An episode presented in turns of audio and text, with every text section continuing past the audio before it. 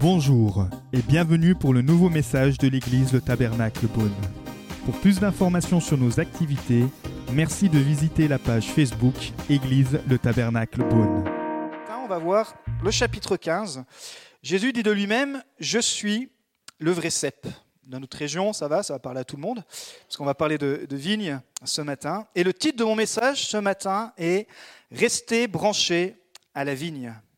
Restez branchés à. Alors on va prendre ce texte qui va s'afficher dans Jean 15, versets 1 à 11. Sinon, vous pouvez euh, le suivre dans votre Bible ou sur l'écran.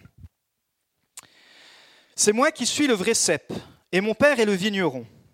Tout sarment qui est en moi et qui ne porte pas de fruit, il l'enlève. Et tout sarment qui porte du fruit, il le taille afin qu'il porte encore plus de fruits.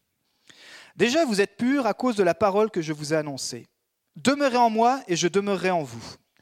Le sarment ne peut pas porter de fruits par lui-même sans rester attaché au cep. Il en va de même pour vous si vous ne demeurez pas en moi. Je suis le cep, vous êtes les sarments. Celui qui demeure en moi et en qui je demeure porte beaucoup de fruits, car sans moi, vous ne pouvez rien faire. Si quelqu'un ne demeure pas en moi, il est jeté dehors comme le sarment et il sèche. Puis on le ramasse, les sarments, et on les jette au feu et ils brûlent. Si vous demeurez en moi et que mes paroles demeurent en vous, vous demanderez ce que vous voudrez et cela vous sera accordé. Ce qui manifeste la gloire de mon Père, c'est que vous portiez beaucoup de fruits. Vous serez alors vraiment mes disciples. Tout comme le Père m'a aimé, moi aussi je vous ai aimé. Demeurez dans mon amour. Si vous gardez mes commandements, vous demeurerez dans mon amour. De même que j'ai gardé les commandements de mon Père et que je demeure dans son amour. Je vous ai dit cela afin que ma joie demeure en vous et que votre joie soit complète. Merci Seigneur pour ta présence. Merci Saint-Esprit encore de, m'équiper, afin que ta parole puisse euh, encourager, puisse encore euh, édifier. Et on te laisse encore toute la place ce matin. Amen. Alors la Bible, elle emploie beaucoup de métaphores ou d'analogies pour décrire la relation entre l'homme et Dieu. On ne va pas toutes les voir ce matin, bien sûr, mais il y en a quelques-unes. Dieu dit de lui-même, je suis le Père et nous sommes ses enfants. Il dit qu'il est le Créateur et que nous sommes sa création. Il dit aussi que Christ est la tête du corps et que le corps, c'est l'Église. Nous sommes le corps et Christ est la tête de l'Église. Ou encore, il dit que justement, l'Église, nous sommes comme un édifice et que lui, c'est le bâtisseur. Et bien sûr, il dit aussi qu'il est le berger et que nous sommes juste des brebis. Là, Jésus décrit un autre type de relation, parce qu'il va dire, je suis le cep et vous êtes les sarments. Dis à ton voisin, t'es qu'une vieille branche. C'est peut-être... C'est peut-être la seule fois où tu as le droit de le dire dans l'année. En ce moment, les sarments, ils ressemblent plutôt à des vieilles branches. En fait, il utilise cette métaphore du cep et des sarments. Pourquoi? Parce que le, sarment, la vie qu'il va avoir et la croissance qu'il va avoir, elles dépendent entièrement du cep. Alors le chrétien, pour qu'il grandisse, pour sa croissance, il doit dépendre entièrement de Dieu. Le serment ne peut pas porter de fruits s'il n'est pas relié au cep. On en a quelques-uns ici qui ne sont pas encore euh, en fruits, mais ça peut vous donner une bonne image. Et de la même façon, le croyant ne peut pas produire de fruits s'il n'est pas attaché, s'il n'est pas relié, s'il n'est pas branché, j'ai envie de dire, à la vigne. Donc Jésus dit de lui-même, je suis le cep. Alors qu'est-ce qui distingue ce je suis des autres je suis? Je vais vous faire un, un petit récapitulatif. Dans l'évangile de Jean, il y en a à peu près sept. Jésus dit de lui-même, je suis le pain de vie, on avait vu ça ensemble, je suis la lumière du monde, je suis la porte, je suis le bon berger, je suis la résurrection. Il dit, je suis le chemin, la vérité, la vie. Et le septième et dernier, il va dire, je suis le cep. En quoi ce, je suis est-il différent des autres? C'est le seul des sept je suis qui s'adresse à des croyants. Là, Jésus, il ne s'adresse pas à une foule, il ne s'adresse pas euh, à des docteurs de la loi, il s'adresse à des croyants qui le suivent, à ses disciples. Et c'est le seul, le seul je suis où il s'adresse comme cela à des croyants. Pourquoi? Parce que les croyants, ils ne peuvent pas porter de fruits, puisqu'ils n'ont pas reçu encore la nouvelle vie. Mais les chrétiens sont appelés à produire beaucoup de fruits. C'est ce qu'on a lu dans, dans, ce texte. Et vous savez quoi? Ce n'est pas parce que vous avez donné votre vie à Jésus-Christ, ce n'est pas parce que vous vous êtes sauvé que vous portez du fruit. Être sauvé, c'est la grâce, c'est un don gratuit de Dieu. Mais Jésus a dit à ses disciples qu'ils ne doivent pas simplement se contenter du salut, de vivre une vie juste centrée sur nous-mêmes. Super, Jésus m'a sauvé, je suis pardonné de mes péchés. Il dit non, le vrai disciple, il va plus loin. Il s'engage à vouloir produire du fruit. C'est ce qui distingue les faux des vrais disciples. Ça ne va rien changer à votre salut si vous ne produisez pas de fruits. Par contre, ici, il va dire, ce qui donne gloire à mon Père, c'est que vous produisiez beaucoup de fruits. Et si vous êtes ici ce matin, j'imagine que vous êtes là parce que on a tous envie dans notre vie, en tout cas, de produire des résultats, de produire des fruits. Et vous savez quoi? Avec Christ, ce n'est pas simplement des fruits sur la terre, mais c'est des fruits éternels. C'est des fruits éternels qu'on retrouvera euh, au ciel. Alors quand est-ce que Jésus prononce ce dernier je suis? C'est important de se poser la question parce qu'il le prononce au dernier moment de sa vie. Si vous contextualisez, si vous regardez quand euh, Jésus dit ça, en fait, c'est le dernier soir où Jésus est rassemblé avec ses disciples. C'est le dernier soir avant son arrestation. Ils sont dans la chambre haute, il est avec les douze, il dit il faut qu'on prenne ce qu'on appelle la Sainte Seine, qui va représenter littéralement ce qu'il va accomplir à la croix. Les disciples ne savent pas ce qui va se passer dans quelques heures, mais lui, il sait que dans quelques heures, il va être amené au jardin de Gethsemane, il va être abandonné, il va demander à ses disciples de prier avec lui alors qu'il va être arrêté, et puis on sait que les disciples sont comme nous, ils vont s'endormir. Et alors, suite à cela, il va être arrêté, flagellé, et finalement, il va être crucifié. Là, il déclare ça juste avant tous ces événements dramatique. C'est le dernier soir et c'est la dernière nuit avant sa crucifixion, avant sa mort. Donc, j'ai envie de dire que quand quelqu'un vous dit quelque chose juste avant de mourir, je pense que c'est important. Je pense que c'est vraiment important ce que Jésus avait là à dire. Et il ne le disait pas encore une fois à n'importe qui, il le disait à ses plus intimes. Il le disait à ses disciples. Donc si vous avez envie de savoir ce que Jésus disait, c'est ce qu'on va regarder ensemble ce matin. Il est dans la chambre haute, ils ont pris la Sainte Seine. Judas qui le trahit part, il va aller vendre Jésus pour quelques pièces d'argent et Jésus reste avec les onze et bientôt ils devront partir pour le jardin de Gethsemane. Alors pourquoi Jésus leur dit ça? Je suis le cep, vous êtes les sarments, à ses disciples à ce moment-là. Pourquoi? Est-ce que vous êtes déjà posé la question pour ceux qui connaissent le texte? En fait, juste avant justement tous les événements qui vont arriver, dramatiques, Jésus veut recentrer la priorité de ses premiers chrétiens sur une vérité centrale. Il leur dit que le but de la vie chrétienne, c'est de produire des fruits pour rendre gloire à Dieu. Il va leur dire le but de la vie chrétienne, c'est pas simplement de se contenter d'être sauvé, mais c'est que les vrais disciples se voient à leurs fruits. Et donc, il va pas juste leur dire ça en disant bah voilà, si vous ne produisez pas de fruits, bah vous êtes juste des disciples bidons, et puis tant pis pour vous. Jésus donne toujours la solution. Et c'est pour ça qu'à plusieurs reprises, il dit que le secret ou la clé principale pour produire du fruit, c'est de rester branché à la vigne. Alors, l'auteur l'a décrit dans d'autres termes, il dit de demeurer en lui. Le verbe demeurer, il est utilisé douze fois sur les onze versets qu'on vient de lire. Ça doit forcément capter ton attention, votre attention quand vous lisez ce texte. Pourquoi? Parce que c'est important. Il vient du grec méno, et nous, demeurer, ça a une signification, mais dans le grec, il y a trois nuances. Ça fait référence à un lieu, ça veut dire ne pas partir, continuer à être présent. Ça fait référence au temps, continuer à être. Et puis ça fait référence à un état, rester le même. En fait, Jésus, qu'est-ce qu'il est en train de dire? Il est en train de dire qu'il va falloir qu'ils demeurent en Christ, qu'ils entretiennent une relation intime avec lui, même après son départ, sans interruption, peu importe l'endroit peu importe l'endroit, vous pouvez être avec Christ, bien sûr ce matin à l'église, mais en dehors de ce lieu, sur votre lieu de travail, dans votre famille, dans votre voiture, au sport, etc. Peu importe, euh, j'ai envie de dire, le temps, le matin ou le soir, Dieu est toujours avec nous. Et puis bien sûr, peu importe les circonstances, favorables ou non, Judas va le trahir, parce que les circonstances étaient sous tension, parce que Jésus était wanted, il était recherché. Et Judas va le trahir. Il n'a pas réussi à passer ces étapes. Il n'a pas réussi à en demeurer en Christ. Et Jésus est en train de dire aux onze qui restent, attention, il y a une clé principale. Pourquoi? Parce que dans peu de temps, vous serez tentés, peut-être comme Judas a été tenté. Alors le vrai disciple, il reste branché à la vigne, c'est-à-dire qu'il reste relié à Christ. Il prépare les vrais disciples euh, à rester attachés à lui alors qu'il va vivre la crucifixion, Alors que les disciples qui croyaient que ça allait être un, messie, un, leader politique, ils vont voir leur, leur messie, leur leader se faire crucifier et, ils vont être bouleversés. Et Jésus les a préparés psychologiquement. Il dit attention, restez attachés à moi. Ne prenez pas le, chemin que Judas va prendre. Alors, je ne sais pas si ça vous est déjà arrivé de perdre la connexion Internet de votre téléphone. Moi, je, travaille euh, en, France, mais parfois je suis amené aussi à, me déplacer à l'étranger et euh, je n'ai pas un forfait qui me permet d'avoir la connexion Internet à l'étranger. Euh, quand je voir par exemple ma belle famille qui habite en Suisse, je n'ai pas le forfait qui me permet de pouvoir me connecter. Ou quand je travaille, que je vais en Angleterre ou en Allemagne, etc., je n'ai pas de forfait inclus. Et du coup, mon Internet est, bloqué.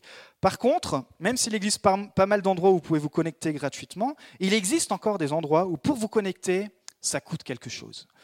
Et vous êtes là et vous regardez, vous dites, mais ah, est-ce que je veux vraiment payer ça? Est-ce que je veux vraiment payer le coût euh, de la connexion? Ça va pouvoir, c'est vrai bien sûr, me permettre de rester en contact avec les autres, mais le prix est trop élevé par rapport à, ce que je pense. et finalement, vous dites oui, je préfère payer le prix de la connexion, parce que ça me permet de rester en contact avec mes amis, avec ma famille, parce que ça me permet de rester connecté. Vous savez quoi? Pour rester branché à la vigne, pour rester connecté avec Dieu, il y a un prix. Ça coûte quelque chose. Ça coûte quelque chose de rester connecté à Dieu. Donc mon premier point ce matin, c'est si tu veux porter du fruit, tu dois payer le prix de ta connexion avec Dieu. Pourquoi? Parce que quand tu choisis de suivre Christ, il y a forcément un prix. Quand tu choisis de suivre Christ, il va y avoir des gens peut-être qui vont t'abandonner. Quand tu choisis de suivre Christ, on va peut-être se moquer de toi. Quand tu choisis de suivre Christ, on va pouvoir peut-être même quand dans certains pays, on peut te tuer pour ta foi en Christ. Ça a un prix. Nous, ici en France, on est tranquille. Peut-être on peut se faire moquer par les voisins ou les collègues de travail, mais voilà la persécution qu'on peut subir. Il y a des endroits, mes amis, si vous voulez rester connecté avec le Christ, ça vaut le prix de votre vie. Et on peut vous, euh, on peut donner votre nom, etc. Mais nous, nous voulons choisir de suivre Christ et de rester connectés à lui, même si ça nous demande tout, notre vie, notre temps. Pourquoi? Parce que sans lui, il nous est dit qu'on ne peut rien faire. La religion, elle essaie de faire plein de choses. Mais quand il n'y a plus Christ dedans, tu peux rien faire. Tu peux organiser plein de programmes, tu peux organiser des super événements. S'il n'y a pas la présence de Jésus dans ce que tu fais, ce sera juste passager, ce sera jamais des fruits éternels. Il dit ensuite, je suis le vrai cep et mon père est le vigneron. Vrai ici, c'est vraiment dans le sens réel, parfait et authentique. En fait, Jésus est en train de dire, je suis le vrai cep, comme il est la véritable source, la véritable lumière, le véritable pain de vie, comme il est la véritable résurrection. En fait, il est en train de prévenir ses disciples. On se met dans le contexte des disciples. Imaginez-vous, il, y a Jésus qui vous dit ça. Vous êtes en train de prendre vous, vous ne le savez pas, mais le dernier repas avec votre, avec votre roi, avec votre Messie, en fait, il est en train de les prévenir que bientôt, ils ne le verront plus physiquement. Ils ont été habitués pendant trois ans et demi à manger avec lui, à dormir avec lui. Autrefois, les, les rabbis, euh, quand, vous, quand, vous, quand vous alliez à leur école, vous les suiviez partout et vous dormiez avec eux, vous faisiez tout. C'était en fait euh, trois ans et demi de consécration totale. Jésus prévient ses disciples que bientôt ils ne le verront plus, et donc ils seront tentés de suivre d'autres chemins.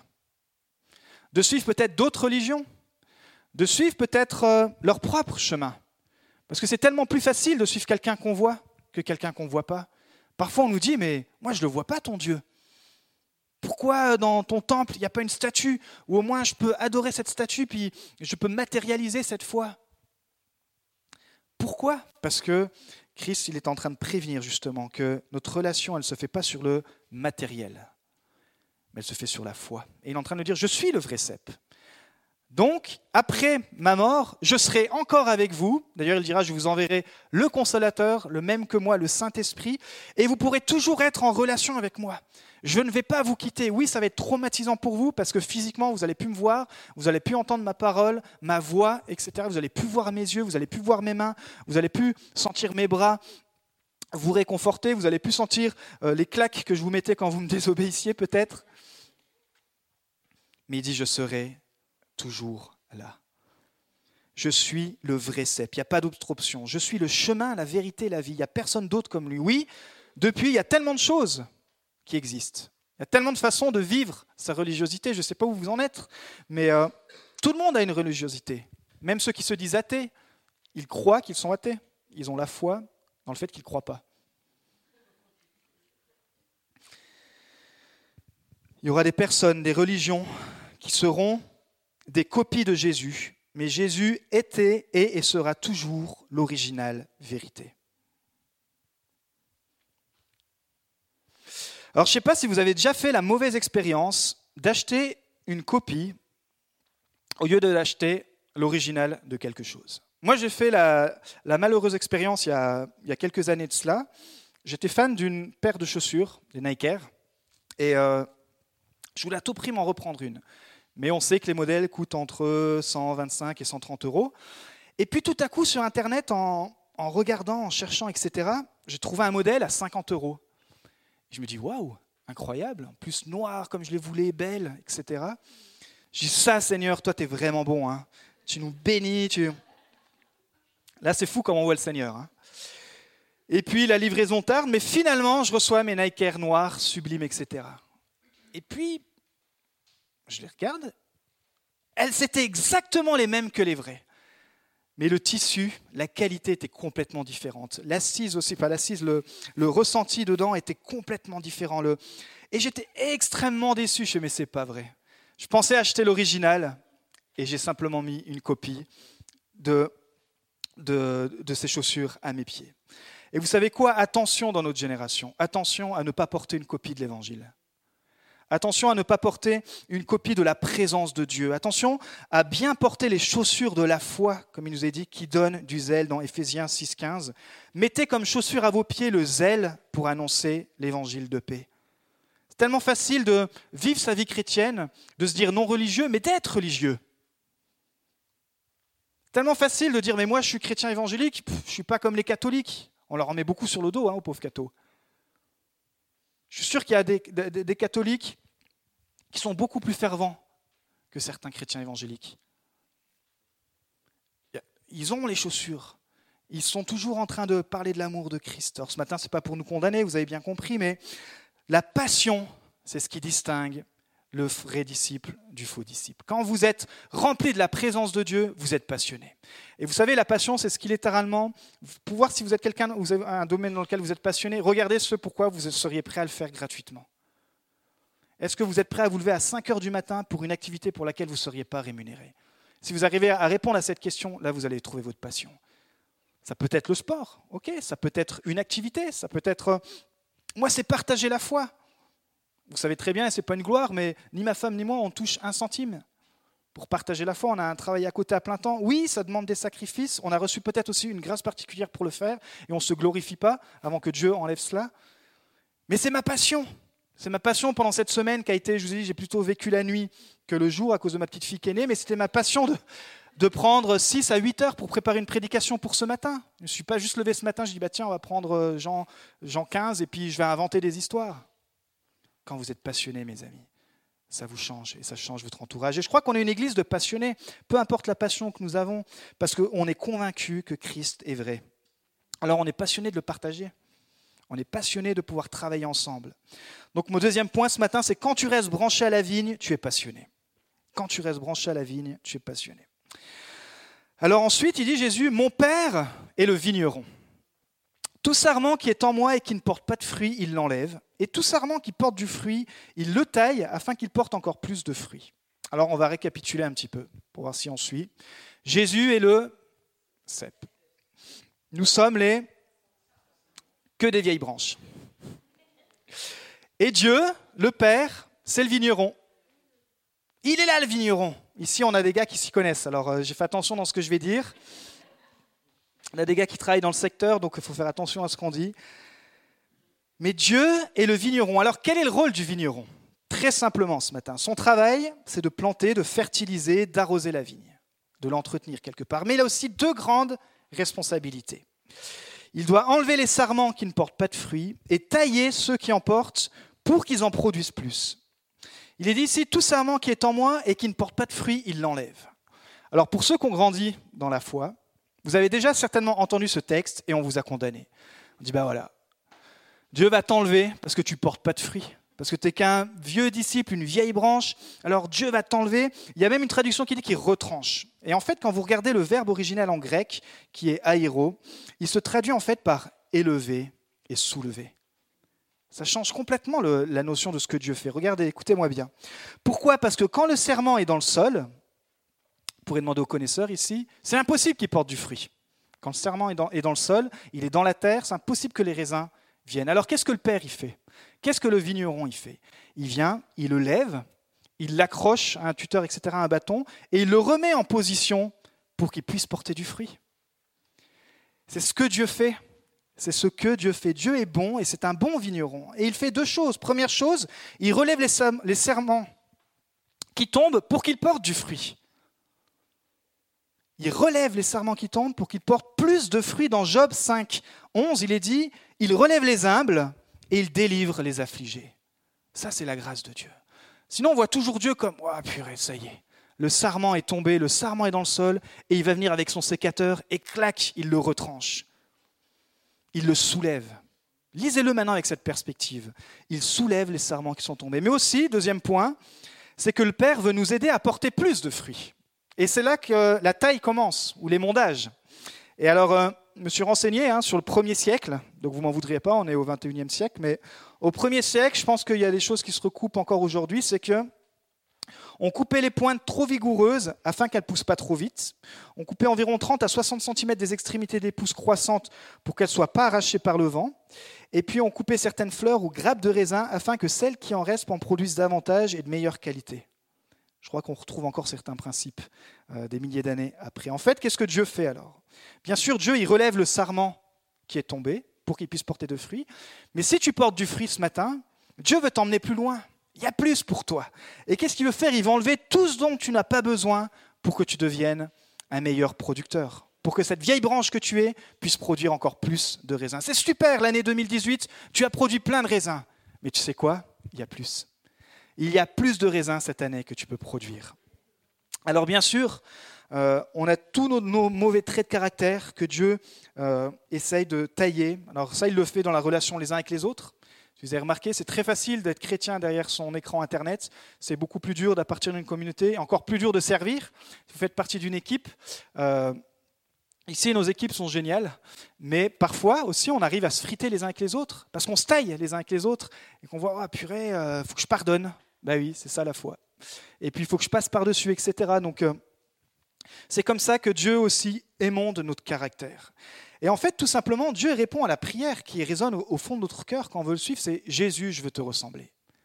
C'est fou au 21e siècle de, de, déclarer ça. Jésus, je veux être comme toi. Père, je veux que tu fasses de moi ton enfant, fidèle, etc. Et en fait, à chaque fois que vous, vous faites ces prières, Dieu note.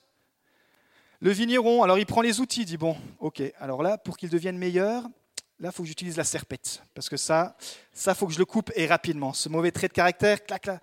Vous voyez, il entend nos prières. Et parfois on dit, mais Dieu répond pas.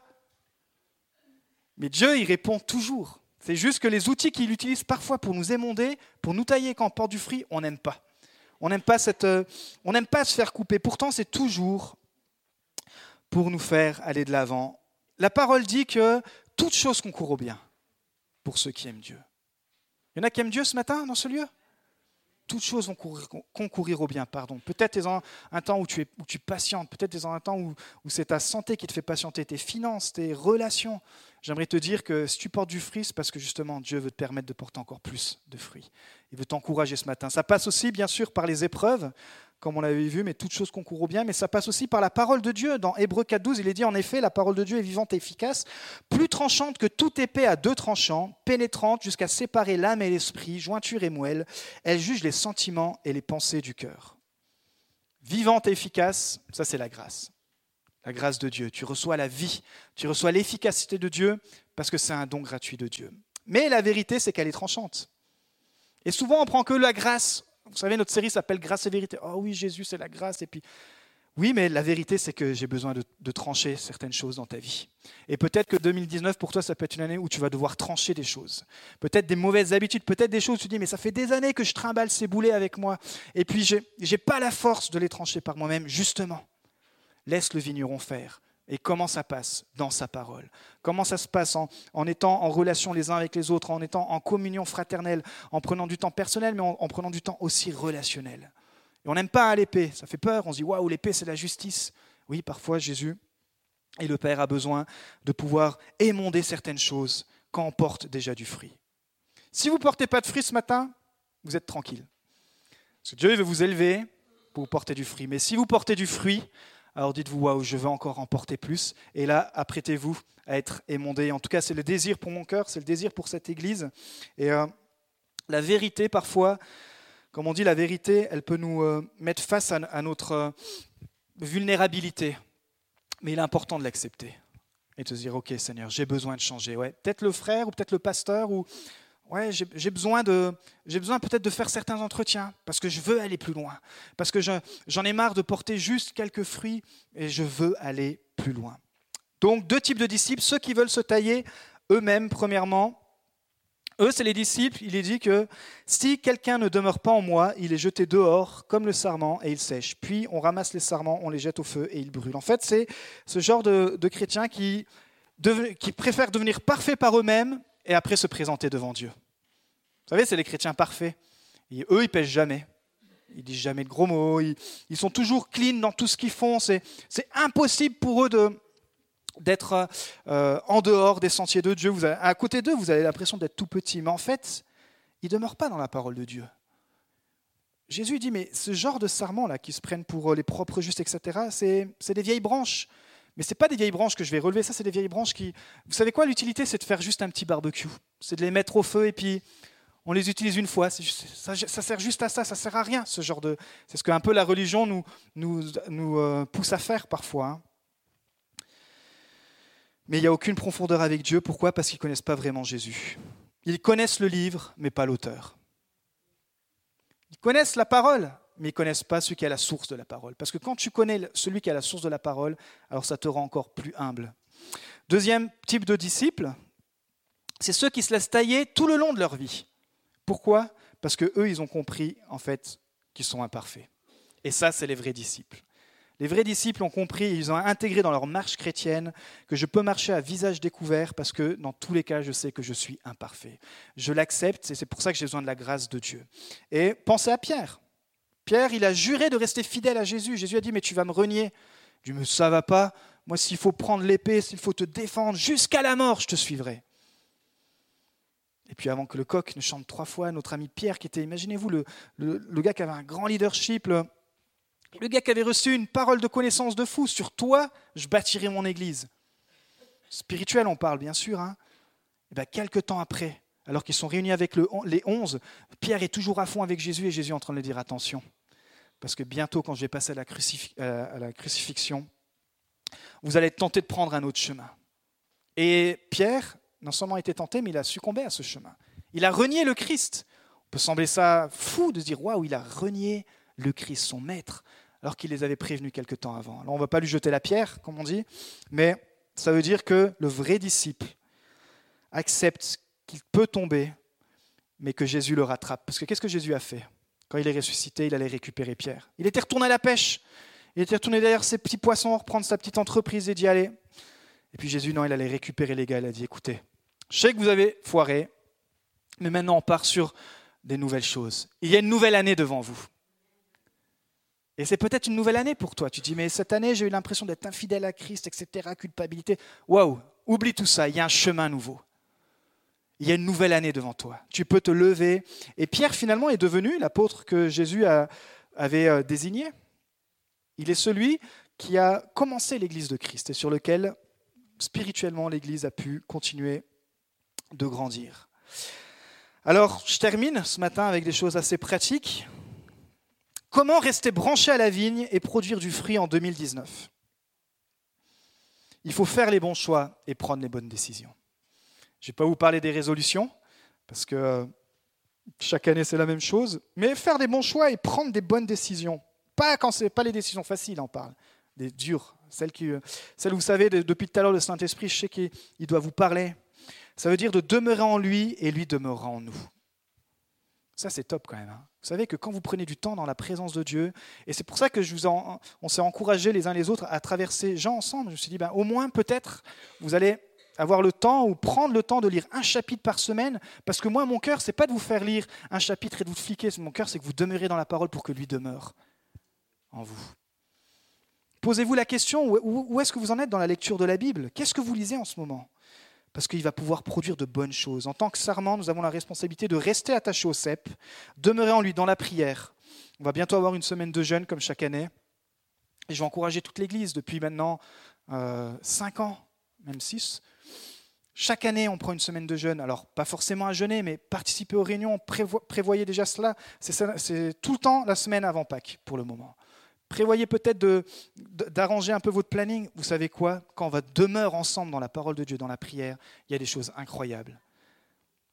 Parce que tout se construit dans l'invisible. Et puis bien sûr, c'est dans la communion, dans le service, dans l'unité, dans nos finances aussi, dire Seigneur, je veux aussi demeurer avec toi dans ce domaine-là, dans le témoignage. Pour demeurer en lui, ça passe bien sûr par l'obéissance de la parole. Il dit, ce qui manifeste la gloire de mon Père, c'est que vous portiez un peu de fruit. Non ce qui manifeste la gloire de mon Père, c'est que vous portiez beaucoup de fruits. Waouh Ça veut dire que c'est possible. Et voyez le vigneron qui est là, qui est content, dit Waouh, là il va y avoir plein de raisins, là. Là je vais pouvoir récolter et on va faire un vin, mais juste succulent. Pourquoi? Parce que ils disent que vous portiez beaucoup de fruits, vous serez alors vraiment mes disciples. Comment être vraiment un disciple Porter beaucoup de fruits. Alors je ne prends pas le lasso et me dis oh j'ai pas porté de fruits et je suis nul et je retombe tout le temps dans les mêmes péchés et puis moi je sais pas faire de ci et puis moi non ça ça t'oublie. C'est pas comme ça qu'en 2019 tu as porté du fruit. Tu dis ok voilà où j'en suis. Voilà ce qu'il faut que je tranche dans ma vie. Voilà quelle attitude quel comportement. Voilà peut-être quel péché secret. Voilà quelles quelle circonstances ils me font à chaque fois les plus bas. Voilà peut-être quel type de, relation qui me qui m'éloigne de toi. Écoute, je veux pas m'isoler, je veux pas euh, finir euh, seul. Ce que je veux, c'est prendre du temps avec toi, Seigneur, et porter du fruit. Je veux trancher. Pourquoi? Parce que pour que les serments produisent du raisin, ça prend du temps. Celle-là, je ne sais pas si on va la voir porter du fruit, mais ça prend du temps. Vous allez planter un, cep, ça ne va pas tout de suite produire des raisins. Et parfois, on, rentre dans la vie chrétienne comme ça, on dit, mais je veux porter du fruit. Et, euh, et je veux que ce soit tout de suite efficace. Écoute, pasteur, j'ai déjà pris la décision d'arrêter telle chose, mais à chaque fois, ça me rattrape. C'est pas grave, j'ai envie de te dire, le fruit prend du temps. Ce qui compte, c'est ta détermination et que tu continues de puiser à la source. Et ensuite, vous savez quoi? Plus ça prend du temps et plus c'est bon. C'est encore vrai pour le raisin, mais c'est encore, vrai pour, encore plus vrai pour le vin. Vous vous rappelez la bouteille de vin qui a été vendue, euh, je ne sais plus combien, 500 000 euros? Parce qu'elle avait je ne sais pas combien d'années, euh, Romane Conti, je crois. Une bouteille qui avait 50 ans, je crois, quelque chose comme ça, à peu près, je ne sais plus. 500 000 euros une bouteille de vin. Quand le cep est bon, le sarment est bon, le raisin est bon, le vin est bon. C'est juste? Le cep, c'est qui? Jésus est bon. Donc le serment doit produire du fruit parce que notre source est bonne. Donc le plus gros des travaux est fait. Vous savez, les vignerons, ils se prennent la tête à choisir les bons serments, etc. Et tout. La terre, elle est bonne, le, le cep, il est bon. C'est nous, les serments. C'est notre responsabilité. Quand Jésus, vu que lui, il est le cep et qu'il est bon, nous sommes des serments et nous pouvons produire de bons fruits. Alors, est-ce que, pour terminer, vous voulez connaître le secret pour produire beaucoup de fruits? J'ai hésité à vous le donner, parce que je me suis dit, je vais responsabiliser les gens qui vont être là, parce que vous ne pourrez plus jamais dire que je ne connais pas le secret pour produire des bons fruits. Parfois, on pense qu'on est connecté à Christ. Comme avec le téléphone, on, change de lieu et puis on ne se rend pas compte tout de suite qu'on n'est plus connecté. Avant que j'accepte les termes du contrat, quand j'étais en déplacement et pour me connecter, je ne pouvais pas me connecter avant que tu acceptes les termes du contrat avec Dieu, tu ne pourras pas porter de fruit. La grâce, tu le reçois gratuitement, tu es sauvé, mais pour porter du fruit, tu dois accepter le contrat que Dieu te propose. Il dit, je veux être le vigneron de ta vie. Arrête de te tailler par toi-même. Arrête de, de, trouver les solutions par toi-même. C'est moi qui veux te faire produire du fruit. Alors, il faut savoir que la plupart des chrétiens négligent et méprisent ou mettent de côté le secret que je vais vous donner là. D'ailleurs, il y a de grandes chances que vous l'oubliez à la sortie, là, avec le café, avec l'excitation. Mais je vous le dis quand même. Ça va? Jean 12, 24. Vous pourrez le souligner. Si vous avez une Bible, si vous n'avez pas de Bible, on peut vous en donner une. Ce sera peut-être le seul verset à souligner qui concerne le fruit, en tout cas. Jean 12, 24. Qu'est-ce que nous dit le secret pour produire beaucoup de fruits? Si le grain de blé tombe en terre, ne meurt pas, il reste seul. Mais s'il meurt, il porte beaucoup de fruits. Je vous avais dit, hein je vous ai responsabilisé maintenant. Hein si le grain de blé tombé en terre ne meurt pas, il reste seul. Vous savez, parfois dans le christianisme, on rencontre encore des gens qui disent Mais moi, je suis seul. Je ne veux pas être attaché à une communauté. Et je crois qu'il existe encore assez de communautés pour en trouver une. Hein. Il n'y a pas de souci par rapport à ça. Mais il y en a beaucoup qui disent Non, non, moi, je reste seul, je fais mes projets tout seul et tout. En fait, ils produisent rien du tout. Un des secrets pour produire du fruit, c'est de mourir. Et quand vous êtes dans une communauté, vous allez apprendre à mourir à vous-même, comme je vous l'ai déjà dit. Parce que les projets qu'on va vivre ensemble, parce que les, événements qu'on va vivre ensemble, ça va forcément à un moment y avoir des tensions et forcément à un moment donné, chacun on doit prendre sur soi. Mais plus que ça, en dehors de la communauté, vous êtes appelés à faire mourir, nous sommes appelés à faire mourir tout ce que le Saint-Esprit nous demande de faire mourir. Si vous êtes sensible au Saint-Esprit, vous savez de quoi il parle. Ce n'est pas moi de vous dire ce que vous devez trancher dans votre vie. Mais l'idée en 2019, c'est dire, OK, je veux, je veux accéder à ce secret de porter beaucoup de fruits. Il y a un prix à payer, ça coûte. Il y a des choses à trancher, ça coûte. Mourir à soi-même. Jésus, quand il a dit ça, c'était encore une métaphore pour dire que lui, il est mort. Et le fruit qui a produit, c'était la résurrection. Je crois qu'il y a des choses dans nos vies encore qu'on doit faire mourir.